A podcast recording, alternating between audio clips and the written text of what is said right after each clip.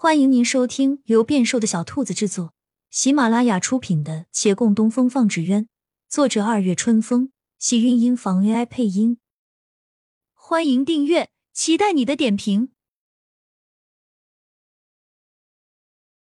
第二百六十九集。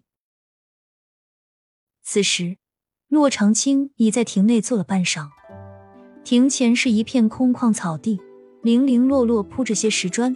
平日里应是训练场。骆长青背靠一亭柱，皇上在左，太妃与安郡王在对面。摄政王近几年身子不佳，很少再露面了。他攥着衣襟，十足不安。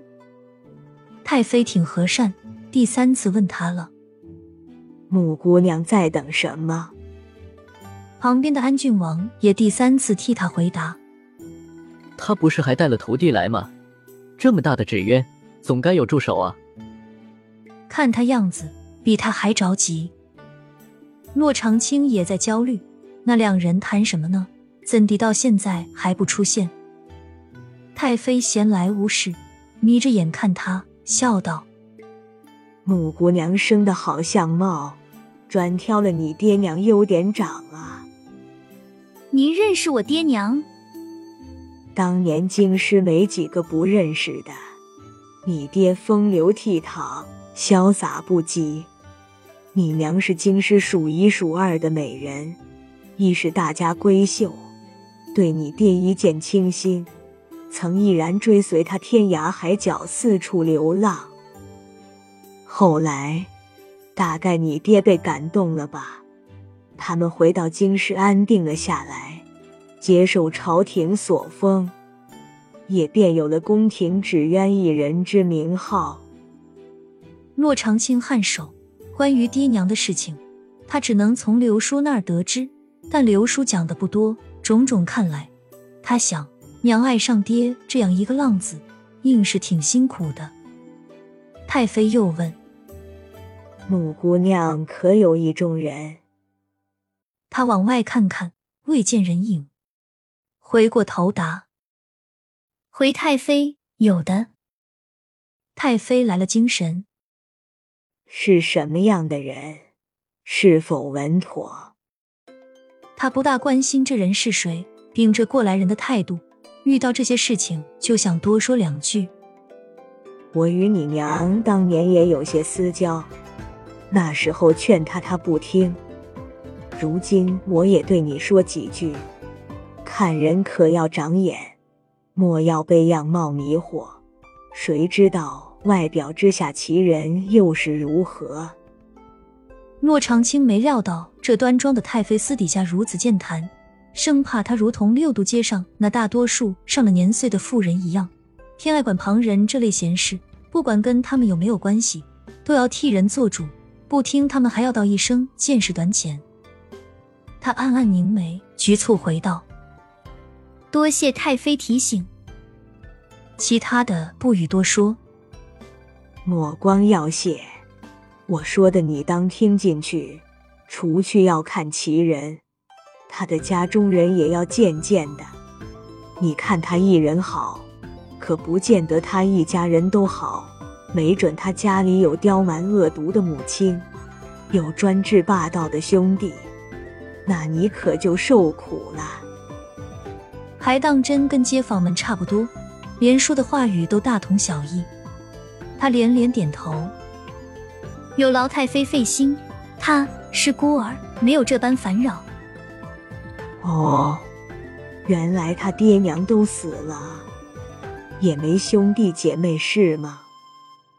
太妃往前倾了倾，别觉得我多嘴，但死了也好，省事。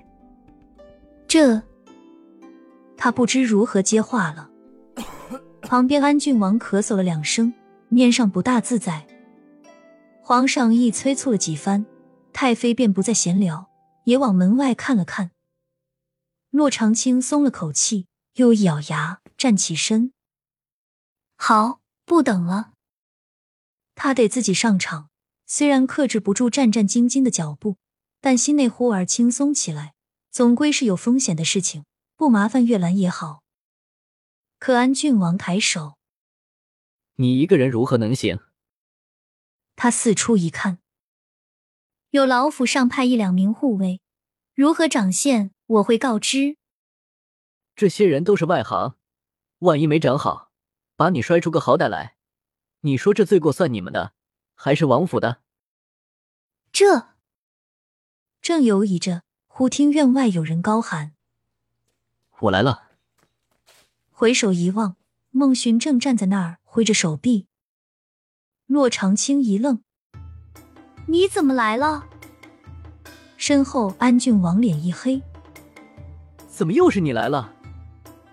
旁边皇上则眼前一亮：“你又来了。”太妃一脸糊涂：“来的人是谁？”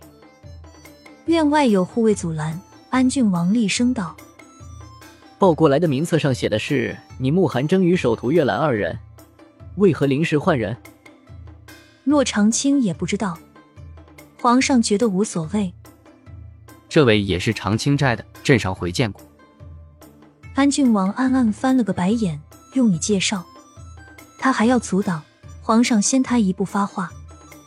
都是长青寨的人，谁来是一样的。穆姑娘，你觉得呢？骆长青迅速收回疑惑，点点头。是。安郡王深吸口气，闭了嘴，看孟寻渐走渐近，他的目光飘向高墙之外。孟寻走到骆长青身边，附耳对他道。大师哥不来了，但有句话得带到：今日只能成功，不可失败，否则前功尽弃上还是轻，怕是你我性命难保。他惊异看他，满是问题，却不能在此时开口。听皇上道：“既然人来了，开始吧。”他定定神，向场地中间走去。亲亲小耳朵们。本集精彩内容就到这里了，下集更精彩，记得关注、点赞、收藏三连哦，爱你！